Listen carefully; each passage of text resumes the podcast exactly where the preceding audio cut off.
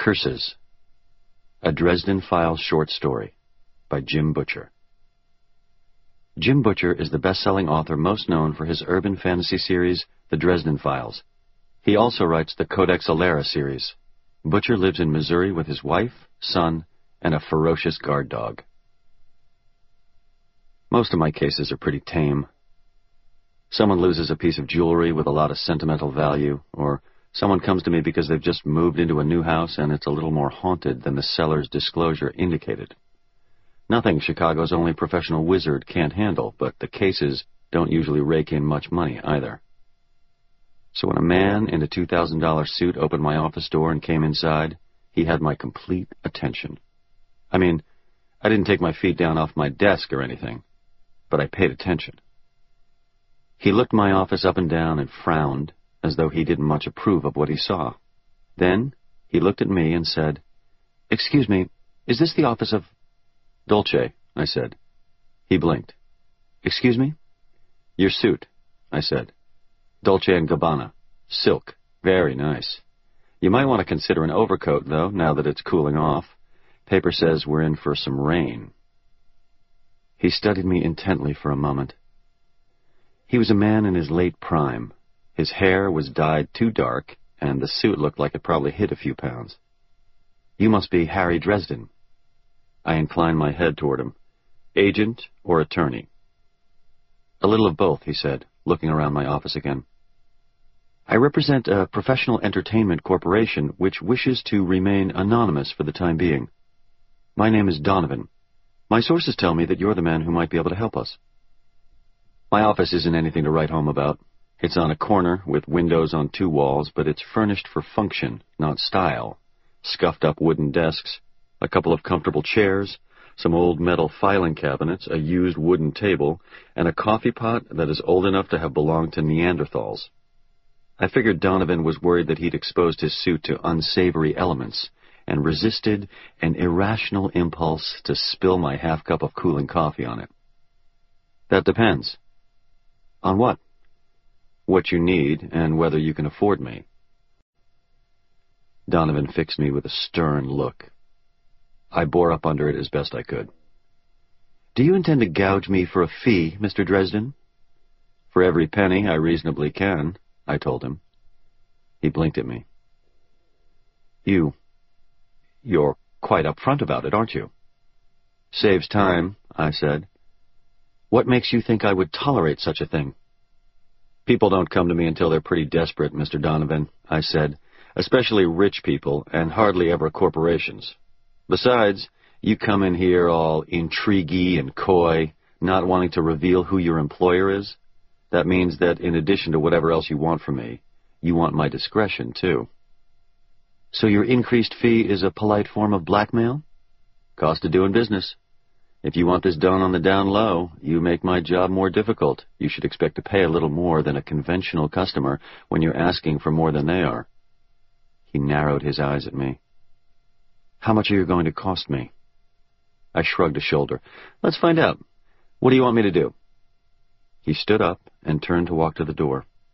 He stopped before he reached it, read the words, Harry Dresden, Wizard, backward in the frosted glass, and eyed me over his shoulder.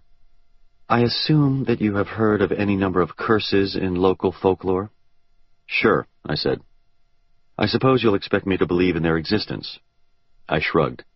They'll exist or not exist regardless of what you believe, Mr. Donovan. I paused. Well, apart from the ones that don't exist except in someone's mind. They're only real because somebody believes. But that edges from the paranormal over towards psychology. I'm not licensed for that. He grimaced and nodded. In that case, I felt a little slow off the mark as I realized what we were talking about. A cursed local entertainment corporation, I said, like maybe a sports team. He kept a poker face on, and it was a pretty good one. You're talking about the Billigoat curse, I said. Donovan arched an eyebrow and then gave me an almost imperceptible nod as he turned around to face me again. What do you know about it? I blew out my breath and ran my fingers back through my hair. Uh, back in 1945 or so, a tavern owner named Sianis was asked to leave a World Series game at Wrigley. Seems his pet goat was getting rained on, and it smelled bad. Some of the fans were complaining. Outraged at their lack of social elan, Sianis pronounced a curse on the stadium, stating that never again would a World Series game be played there. Well, actually, he said something like, Them Cubs, they ain't gonna win no more. But the World Series thing is the general interpretation. And? Donovan asked. And I think if I'd gotten kicked out of a series game I'd been looking forward to, I might do the same thing. You have a goat? I have a moose, I said. He blinked at that for a second, didn't understand it, and decided to ignore it. If you know that, then you know that many people believe that the curse has held. Where the series is concerned, the Cubbies have been filled with fail and dipped in suck sauce since 1945, I acknowledged. No matter how hard they try, just when things are looking up, something seems to go bad at the worst possible time. I paused to consider. I can relate. You're a fan, then? More of a kindred spirit. He looked around my office again and gave me a small smile. But you follow the team. I go to games when I can. That being the case, Donovan said, you know that the team has been playing well this year, and the Cubs want to hire yours truly to prevent the curse from screwing things up. Donovan shook his head. I never said that the Cubs organization was involved. Hell of a story, though, if they were. Donovan frowned severely. The Sun-Times would run it on the front page. Cubs hire professional wizard to break curse, maybe. Rick Morrissey would have a ball with that story. My clients, Donovan said firmly, have authorized me to commission your services on this matter if it can be done quickly and with the utmost discretion. I swung my feet down from my desk. Mr. Donovan, I said, no one does discretion like me. Two hours after I had begun my calculations, I dropped my pencil on the laboratory table and stretched my back. Well, you're right. Of course I'm right, said Bob the Skull. I'm always right. I gave the dried, bleached human skull sitting on the shelf amidst a stack of paperback romance novels a gimlet eye. For some values of right, he amended hastily. The words were conciliatory, but the flickering flames in the skull's eye sockets danced merrily. My laboratory is in the sub-basement under my basement apartment. It's dark, cool, and dank, essentially a concrete box that I have to enter by means of a folding staircase. It isn't a big room, but it's packed with the furnishings of one. Lots of shelves groan under the weight of books, scrolls, papers, alchemical tools, and containers filled with all manner of magical whatnot. There's a silver summoning circle on the floor, and a tiny scale model of the city of Chicago on a long table running down the middle of the room. The only shelf not crammed full is Bob's, and even it gets a little crowded sometimes. Bob is my more or less faithful, not so trusty assistant, a spirit of intellect that dwells within a specially enchanted skull. I might be a wizard, but Bob's knowledge of magic makes me look like an engineering professor.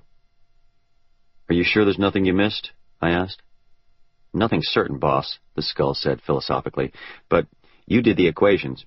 You know the power requirements for a spell to continue running through all those sunrises. I grunted sourly. The cycles of time in the world degrade ongoing magic, and your average enchantment doesn't last for more than a few days.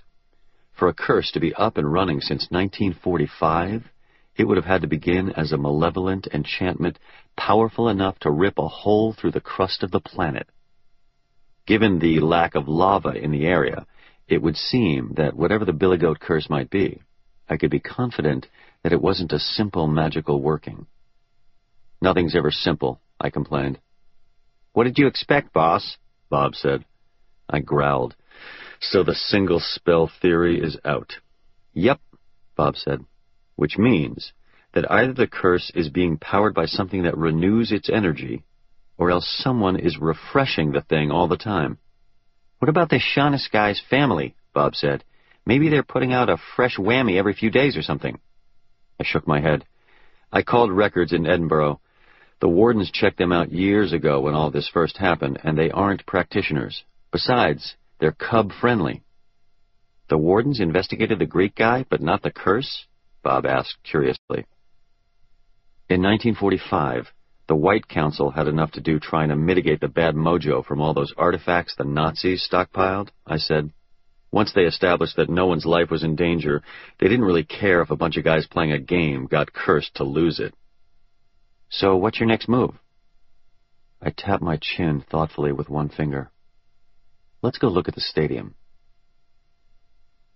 I put Bob in the mesh sack I sometimes towed him around in, and, at his petulant insistence, hung it from the rearview mirror of my car, a battered old Volkswagen Beetle. He hung there, swinging back and forth and occasionally spinning one way or the other, when something caught his eye. Look at the legs on that one, Bob said. And whoo, check her out. It must be chilly tonight. There's a reason we don't get out more often, Bob, I sighed.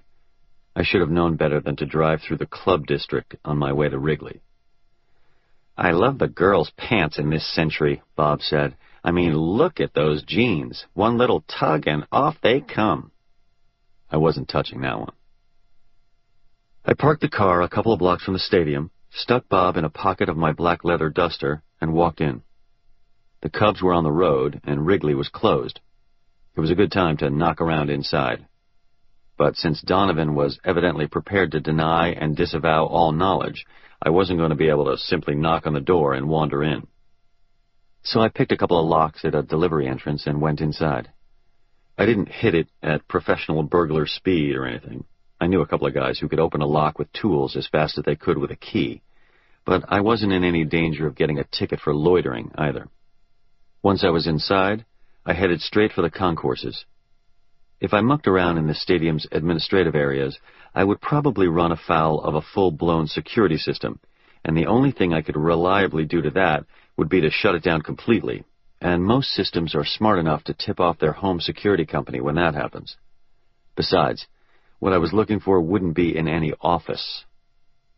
I took Bob out of my pocket so that the flickering golden-orange lights of his eyes illuminated the area in front of me. All right, I murmured.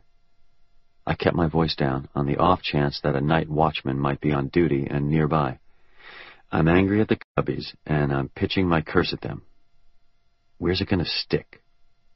There's really no question about that, is there? Bob asked me. Home plate, we said together. I started forward, walking silently. Being quiet when you sneak around isn't difficult, as long as you aren't in any rush. The serious professionals can all but sprint in perfect silence, but the main thing you need isn't agility. It's patience and calm. So I moved out slowly and calmly, and it must have worked, because nobody raised a hue or a cry. The empty, unlit stadium was just wrong. I was used to seeing Wrigley blazing with sunlight, or its lights filled with fans and music and the smell of overpriced, fattening, and inexplicably gratifying food. I was used to vendors shouting, the constant sea surge of crowd noise, and the buzz of planes passing overhead, trailing banners behind them. Now, Wrigley Field was vast and dark and empty. There was something silently sad about it. Acres of seats with no one sitting, a green and beautiful field that no one was playing on, a scoreboard that didn't have anything on it to read or anyone to read it. If the gods and muses were to come down from Olympus and sculpt unfulfilled potential as a physical form, they wouldn't get any closer than that hollow house did. I walked down the concrete steps and circled the infield until I could make my way to the seats behind home plate. Once there, I held Bob up and said, What have we got? The skull's eyelights flared brighter for a second, and he snorted. oh, yeah. Definitely tied the curse together right there. What's keeping it going? I asked. Is there a ley line passing underneath or something? That's a negative, boss, Bob said. How fresh is it? Maybe a couple of days, the skull replied. Maybe more. It's an awfully tight weave. How so? This spell resists deterioration better than most mortal magic. It's efficient and solid, way niftier than you could manage. Gee, thanks. I call 'em like I see 'em, Bob said cheerfully. So either a more experienced member of the White Council is sponsoring this curse and refreshing it every so often, or else... I caught on. Or else the curse was placed here by a non-mortal being. Yeah, Bob said. But that could be almost anything. I shook my head. Not necessarily. Remember that the curse was laid upon the stadium during a game in the 1945 World Series. Ah, yes, Bob said. It would have been packed, which means that whatever the being was, it could blend in, either a really great veil or, or maybe a shapeshifter. Why? I asked. What? Why? I repeated. Why would this theoretical being have put out the curse on the Cubs? Plenty of beings from the Never Never really don't need a motivation. Sure they do, I said. The logic behind what they do might be alien or twisted beyond belief, but it makes sense to them. I waved my hand at the stadium. This being not only laid a curse on a nexus of human emotional power, it kept coming back week after week, year after year. I don't see what you're driving at, boss. Whoever's doing this is holding a grudge, I said thoughtfully. This is vengeance for a genuine insult. It's personal. Maybe, Bob said, but maybe the emotional state of the stadium supercharged Sianis's curse, or maybe after the stadium evicted Sianis, who didn't have enough power to curse anybody anyhow, someone decided to make it stick. Or maybe... My voice trailed off, and then I barked out a short bite of laughter. oh, oh, that's funny. Bob spun in my hand to look up at me. It wasn't Sianis who put the whammy on the Cubs, I said, grinning. It was the goat. The Llyn-y-Fan-Fach Tavern and Inn was located down at the lakeside at the northern edge of the city. The place's exterior screamed pub, as if it were trying to make itself heard over the roar of brawling football hooligans. It was all whitewashed walls and heavy timbers stained dark. The wooden sign hanging from a post above the door bore the tavern's name, and a painted picture of a leek and a daffodil crossed like swords. I sidled up to the tavern and went in. The inside matched the outside, continuing the dark-stained theme on its wooden floors, walls, and furnishings. It was just after midnight, which wasn't really all that late, as bar scenes went, but the Llyn-y-Fan-Fach tavern was all but empty.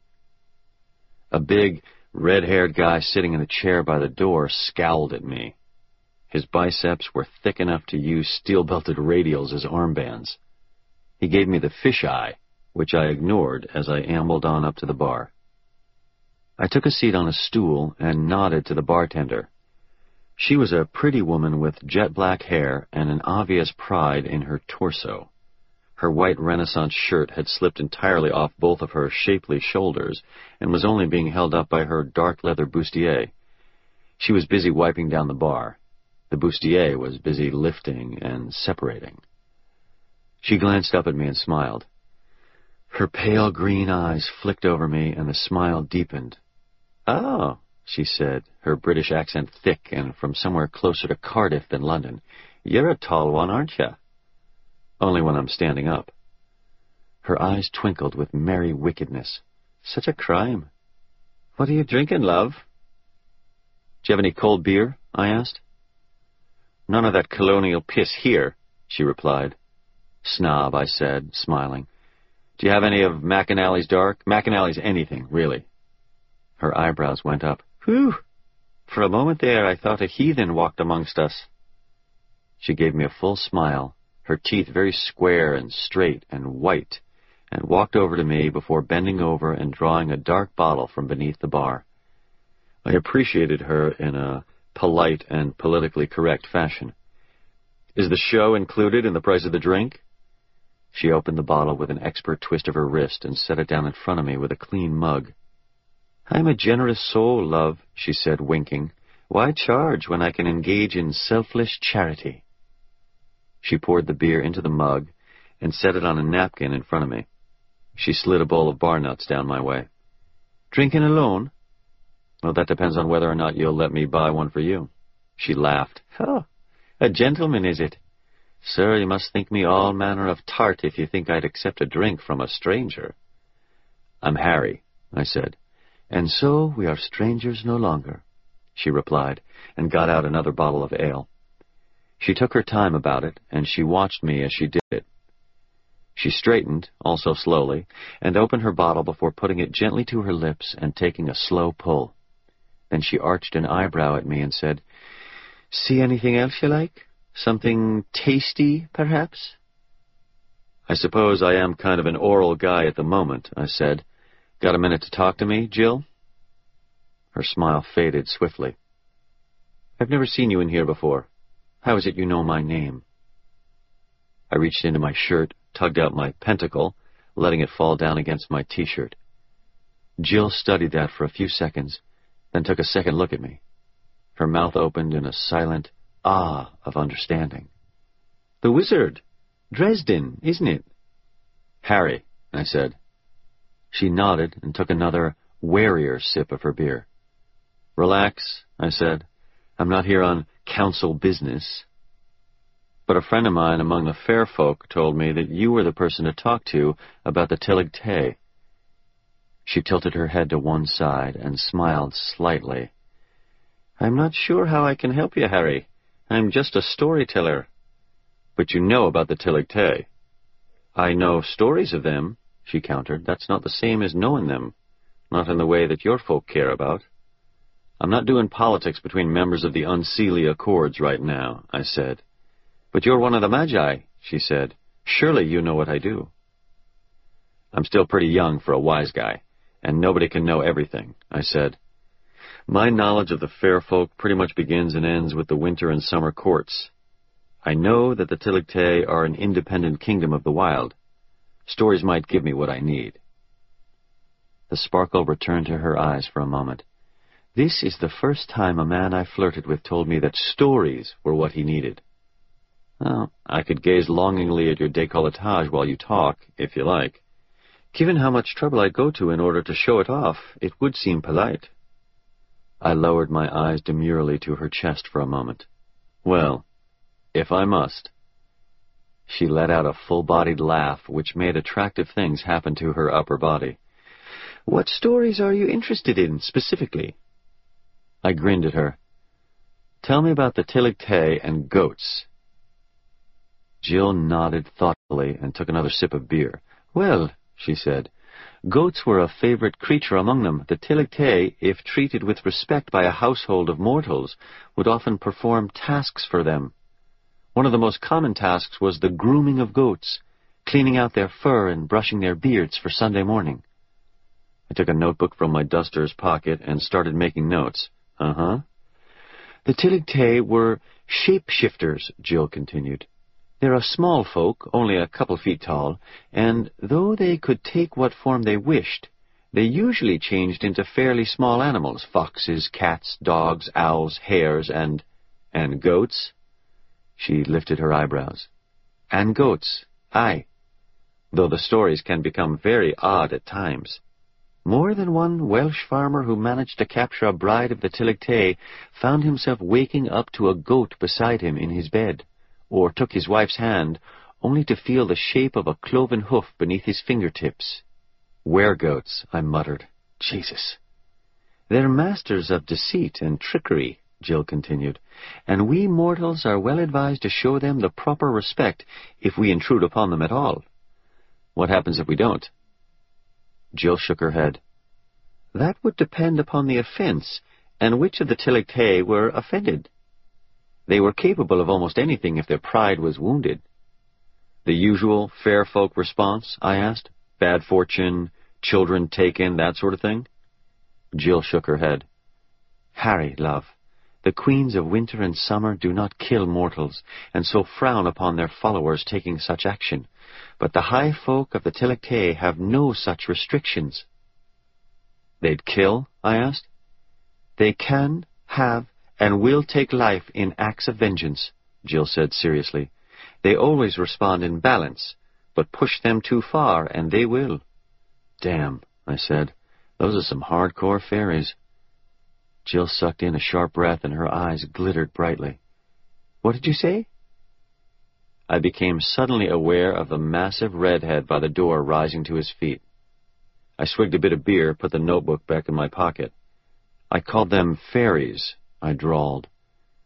The floorboards creaked under the weight of Big Red, walking toward me. Jill stared at me with eyes that were hard and brittle like glass. You of all, wizard, should know that word is an insult to them. Oh, right, I said.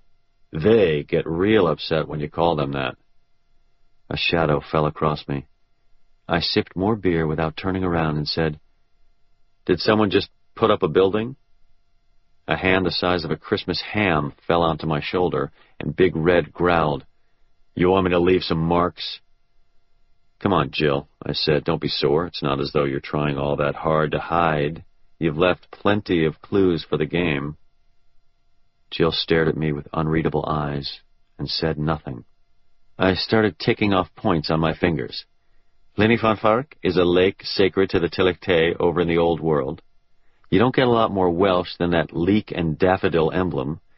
And as for calling yourself Jill, that's a pretty thin mask to cover the presence of one of the Gilly-Fartan. I tilted my head back to indicate Big Red. Changeling, right? Big Red's fingers tightened enough to hurt. I started to get a little bit concerned. Jill held up a hand, and Big Red let go of me at once. I heard the floor creaking as he retreated. She stared at me for a moment more, then smiled faintly and said, The mask is more than sufficient when no one is looking for the face behind it. What gave us away? I shrugged. Someone has to be renewing the spell laid on Wrigley Field on a regular basis.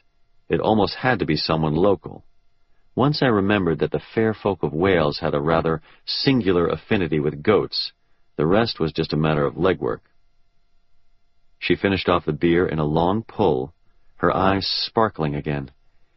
And my own reaction to the insult was the cherry on top. I drained my mug and shrugged modestly. I apologize for speaking so crudely, lady. It was the only way I could be sure. Powerful, clever, and polite, she murmured. She leaned forward onto the bar, and it got really hard not to notice her bosom. You and I might get along. I winked at her and said, You're trying to distract me, and doing it well. But I'd like to speak to someone in authority over the enchantment laid on Wrigley. And who says our folk are behind such a thing? Your cleavage, I replied. Otherwise, why try to distract me? She let out another laugh, though this one was softer and more silvery, a tinkling and unearthly tone that made my ears feel like someone with fantastic lips was blowing gently into them. Even if they are, what makes you think that we would alter that weaving now? I shrugged. Perhaps you will, perhaps you won't. I only request, please, to speak to one with authority over the curse, to discuss what might be done about it. She studied me through narrowed eyes for another silent moment. I said, please, I pointed out to her, and I did buy you that beer. True, she murmured, and then gave me a smile that made my skin feel like I was standing close to a bonfire. She tossed her white cloth to one side and said toward Big Red, Mind the store for a bit? He nodded at her and settled back down into his chair. The Gilly-Fartan came out from behind the bar, hips swaying in deliciously feminine motion. I rose and offered her my arm in my best old-fashioned courtly style. It made her smile and she laid her hand on my forearm lightly, barely touching. This, she said, should be interesting. I smiled at her again and asked, Where are we going? Why, to Annwn, my love, the Gilly-Fartan said, pronouncing it Annwn. We go to the land of the dead. I followed the Gilly-Fartan into the back room of the pub and down a narrow flight of stone stairs.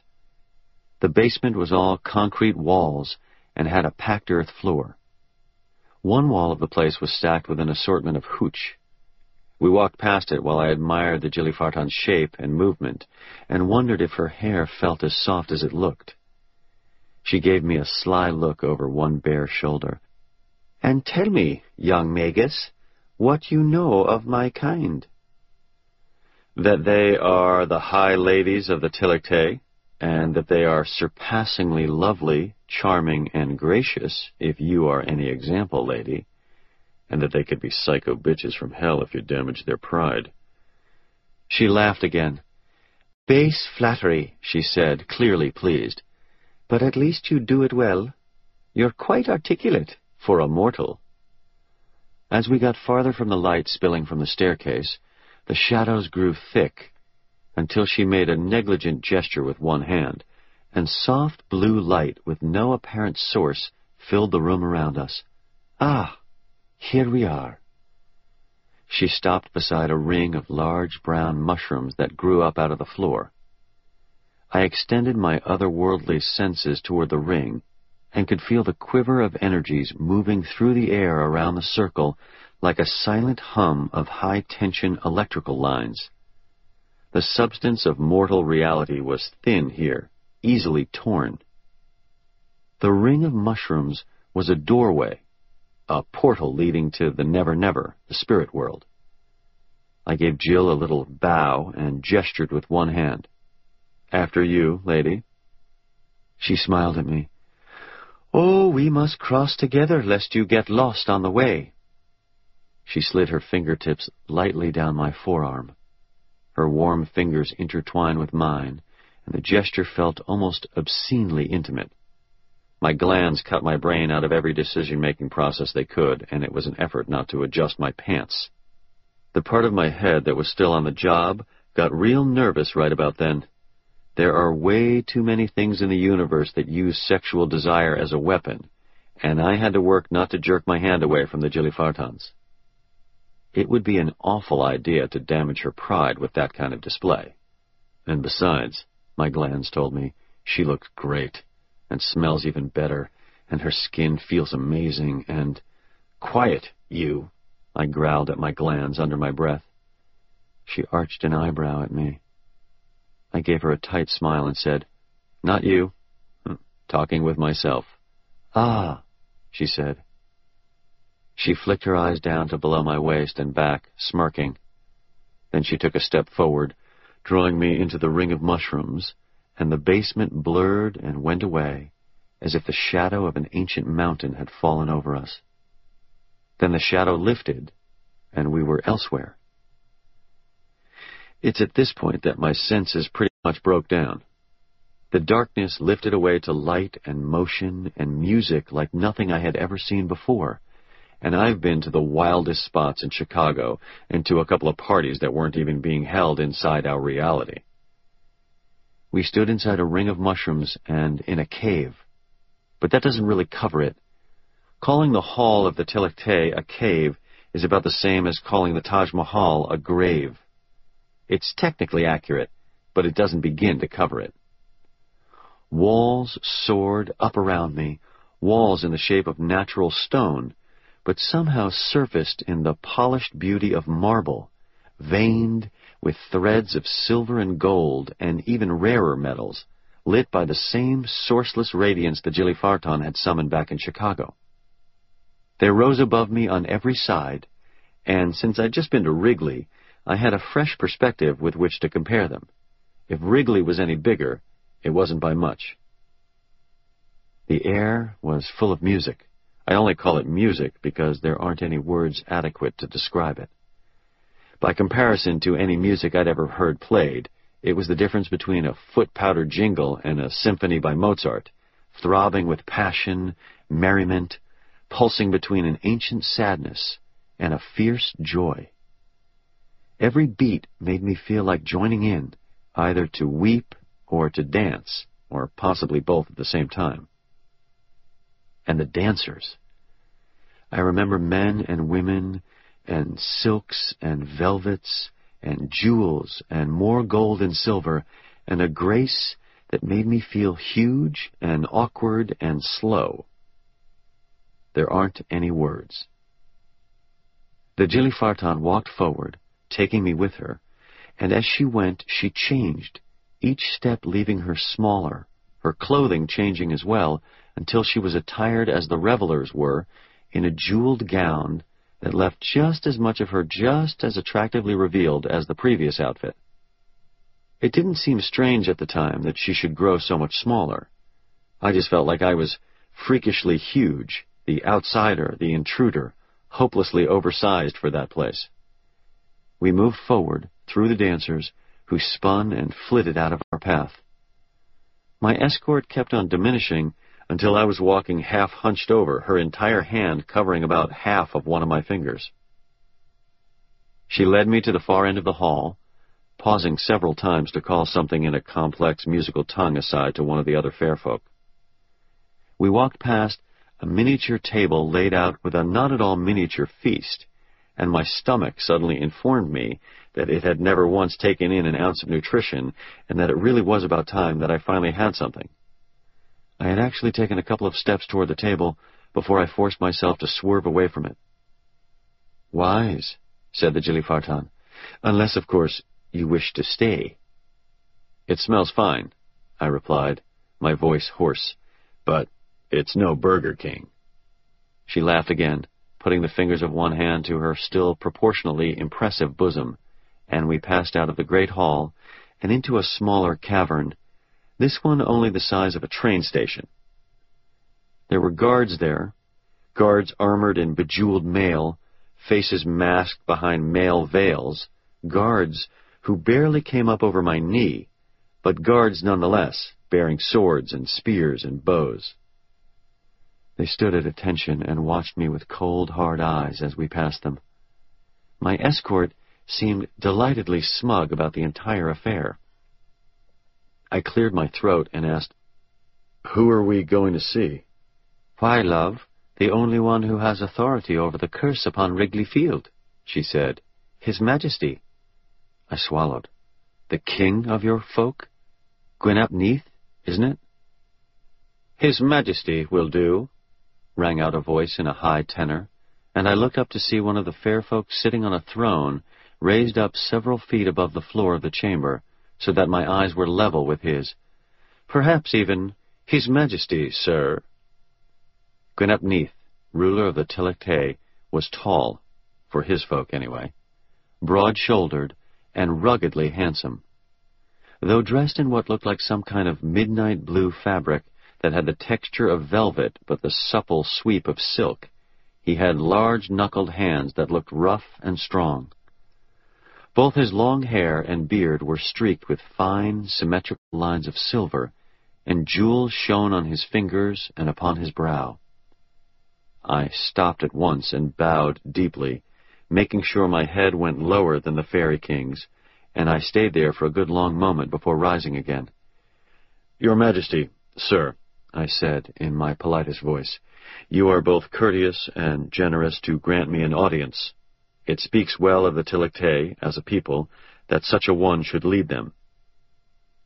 King Gwyn stared at me for a long moment before letting out a grunt that mixed disbelief with wry satisfaction.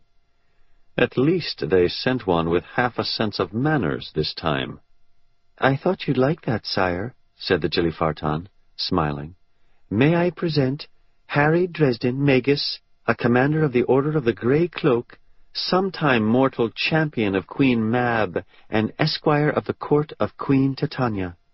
He begs to speak to you regarding the curse upon the field of Wrigley in the mortal citadel of Chicago.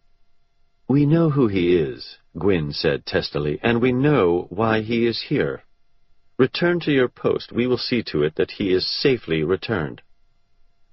The Jilifartan curtsied deeply and revealingly.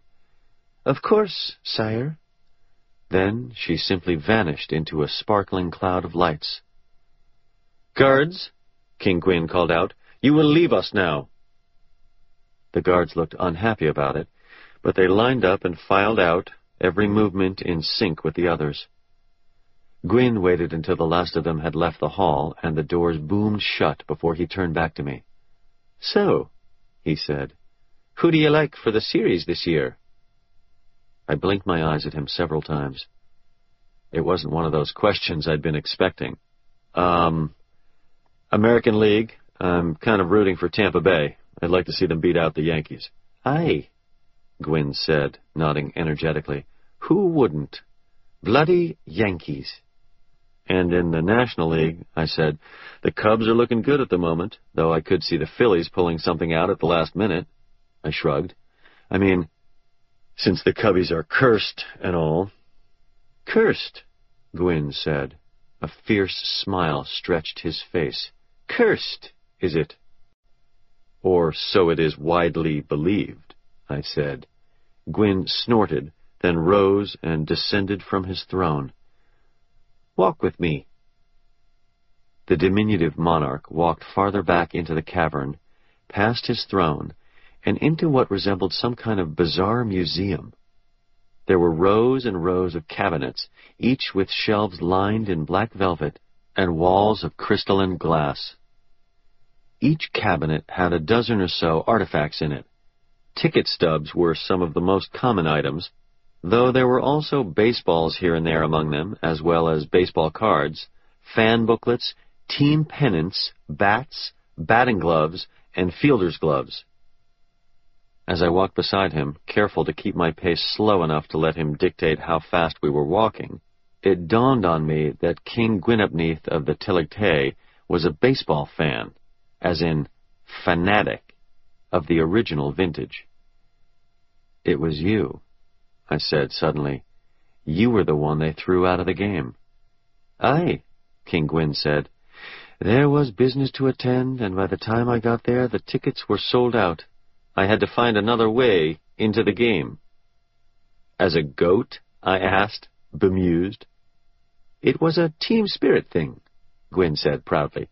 Sianis had made up a sign and all, proclaiming that Chicago had already gotten Detroit's goat.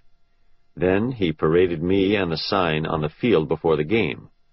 It got plenty of cheers, let me tell you. And he did pay for an extra ticket for the goat, so it wasn't as though old Wrigley's successors were being cheated the price of admission. They just didn't like it that someone argued with the ushers and won. Gwyn's words had taken on the heat that you can only get from an argument that someone has rehearsed to himself about a million times. Given that he must have been practicing it since 1945, I knew better than to think that anything like reason was going to get in the way, so I just nodded and asked, what happened? Before the game was anywhere near over, Gwyn continued, his voice seething with outrage, they came to Sianis and evicted him from the park because, they said, his goat smelled too awful. Gwyn stopped in his tracks and turned to me, scowling furiously as he gestured at himself with his hands. Hello? I was a goat. Goats are supposed to smell awful when they are rained upon. They are, your majesty, sir, I agreed soberly. And I was a flawless goat. I have no doubts on that account, King Gwyn, I said. What kind of justice is it to be excluded from a series game because one has flawlessly imitated a goat? No justice at all, your majesty, sir, I said. And to say that I, Gwyn ap Nudd, the king of Annwn, I who defeated Gwythyr ap Greidawl, I, the counselor and ally to gods and heroes alike, smelled? His mouth twisted up in rage. How dare some jumped-up mortal ape say such a thing, as though mortals smell any better than wet goats. For a moment I considered pointing out the conflicting logic of Gwyn both being a perfect and therefore smelly goat, and being upset that he had been cast out of the game for being smelly, but only for a second. Otherwise, I might have been looking at coming back to Chicago about a hundred years too late to grab a late-night meal at BK. I can certainly see why you were upset and offended, Your Majesty, sir. Some of the righteous indignation seemed to drain out of him, and he waved an irritated hand at me. We're talking about something important here, mortal, he said. We're talking about baseball. Call me Gwyn. We had stopped at the last display cabinet, which was enormous by the standards of the furnishings of that hall, which is to say, about the size of a human wardrobe. On one of its shelves was a single outfit of clothing, blue jeans, a t-shirt, a leather jacket with socks and shoes. On all the rest were the elongated rectangles of tickets, season tickets, in fact, and hundreds of them but the single stack of tickets on the top shelf sat next to the only team cap I'd seen. Both tickets and cap bore the emblem of the Cubs. It was certainly a serious insult, I said quietly, and it's obvious that a balancing response was in order. But, Gwyn, the insult was given you unwittingly by mortals whose very stupidity prevented them from knowing what they were doing. Few enough there that day are even alive now. Is it just that their children should be burdened with their mistake? Surely that fact also carries some weight within the heart of a wise and generous king. Gwyn let out a tired sigh and moved his right hand in a gesture that mimed pouring out water cupped in it. Oh, aye, aye, Harry. The anger faded decades ago, mostly. It's the principle of the thing these days. That's something I can understand, I said. Sometimes you have to give weight to a principle to keep it from being taken away in a storm. He glanced up at me shrewdly. Aye, I've heard as that's something you would understand. I spread my hands and tried to sound diffident. There must be some way of evening the scales between the cubs and the Tylwyth Teg, I said. Some way to set this insult to rights and lay the matter to rest. Oh, aye, King Gwyn said. It's easy as dying. All we do is nothing. The spell would fade. Matters would resume their normal course. But clearly you don't wish to do such a thing, I said. It's obviously an expenditure of resources for you to keep the curse alive. The small king suddenly smiled. Truth be told, I stopped thinking of it as a curse years ago, lad. I arched my eyebrows. How do you regard it, then? I asked him. As protection, he said, from the real curse of baseball. I looked from him to the tickets and thought about that for a moment, and then I said, I understand. It was Gwyn's turn to arch eyebrows at me. Do ye now? He studied me for a time and then smiled, nodding slowly. Aye, aye, ye do. Wise for one so young. I shook my head ruefully. Not wise enough. Everyone with a lick of wisdom thinks that, Gwyn replied. He regarded his tickets for a while, his hands clasped behind his back. Now, ye've won the loyalty of some of the wee folk, and that is no quick or easy task. Ye've defied she-queens. Ye've even stuck a thumb into the Erlking's eye, and that tickles me to no end. And ye've been clever enough to find us, which few mortals have managed and gone out of your way to be polite, which means more from you than it would from some others. I nodded quietly. So, Harry Dresden, King Gwyn said, I'll be glad to consider it if ye say the cubs wish me to cease my efforts. I thought about it for a long time before I gave him my answer. Mr. Donovan sat down in my office in a different, ridiculously expensive suit and regarded me soberly. Well? The curse stays, I said. Sorry. Mr. Donovan frowned, as though trying to determine whether or not I was pulling his leg. I would have expected you to declare it gone and collect your fee. I have this weird thing where I take professional ethics seriously, I said. I pushed a piece of paper at him and said, My invoice. He took it and turned it over. It's blank, he said. Why type it up when it's just a bunch of zeros? He stared at me even harder. Look at it this way, I said. You haven't paused to consider the upside of the billy goat curse. Upside, he said, to losing? Exactly, I said. How many times have you heard people complaining that professional ball wasn't about anything but money these days? What does that have to do? That's why everyone's so locked on the series these days. Not necessarily because it means you're the best, because you've risen to a challenge and prevailed. The series means millions of dollars for the club, for businesses, all kinds of money. Even the fans get obsessed with the series, like it's the only significant thing in baseball. Don't even get me started on the stadiums all starting to be named after their corporate sponsors. Do you have a point? Donovan asked. Yeah, I said. Baseball is about more than money and victory. It's about facing challenges alone and on a team.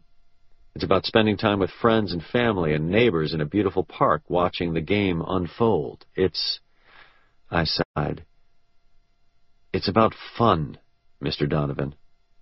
And you are contending that the curse is fun. Think about it, I said. The Cubs have the most loyal, die-hard fan following in Major League Ball. Those fans aren't in it to see the Cubs run rampant over other teams because they've spent more money hiring the best players. You know they aren't, because they all know about the curse. If you know your team isn't going to carry off the series, then cheering them on becomes something more than yelling when they're beating someone. It's about tradition. It's about loyalty to the team and camaraderie with the other fans, and win or lose, just enjoying the damn game. I spread my hands. It's about fun again, Mr. Donovan. Wrigley Field might be the only stadium in professional ball where you can say that. Donovan stared at me as though I'd started speaking in Welsh. I don't understand. I sighed again. Yeah, I know. My ticket was for general admission, but I thought I'd take a look around before the game got started. Carlos Zambrano was on the mound warming up when I sat down next to Gwyn Nudd. Human size, he was considerably over six feet tall, and he was dressed in the same clothes I'd seen back at his baseball shrine. Other than that, he looked exactly the way I remembered him. He was talking to a couple of folks in the row behind him, animatedly relating some kind of tale that revolved around the incredible arc of a single game-deciding breaking ball. I waited until he was finished with the story and turned back out to the field. Good day, Gwyn said to me. I nodded my head just a little bit deeply. And to you. He watched Zambrano warming up and grinned. They're going to fight through it eventually, he said. There are so many mortals now. Too many players and fans want them to do it. His voice turned a little sad. One day, they will. My equations and I had eventually come to the same conclusion. I know. But you want me to do it now, I suppose, he said. Or else why would you be here? I flagged down a beer vendor and bought one for myself and one for Gwyn. He stared at me for a few seconds, his head tilted to one side. No business, I said, passing him one of the beers. How about we just enjoy the game? Ap handsome face broke into a wide smile, and we both settled back in our seats as the Cubs took the cursed field.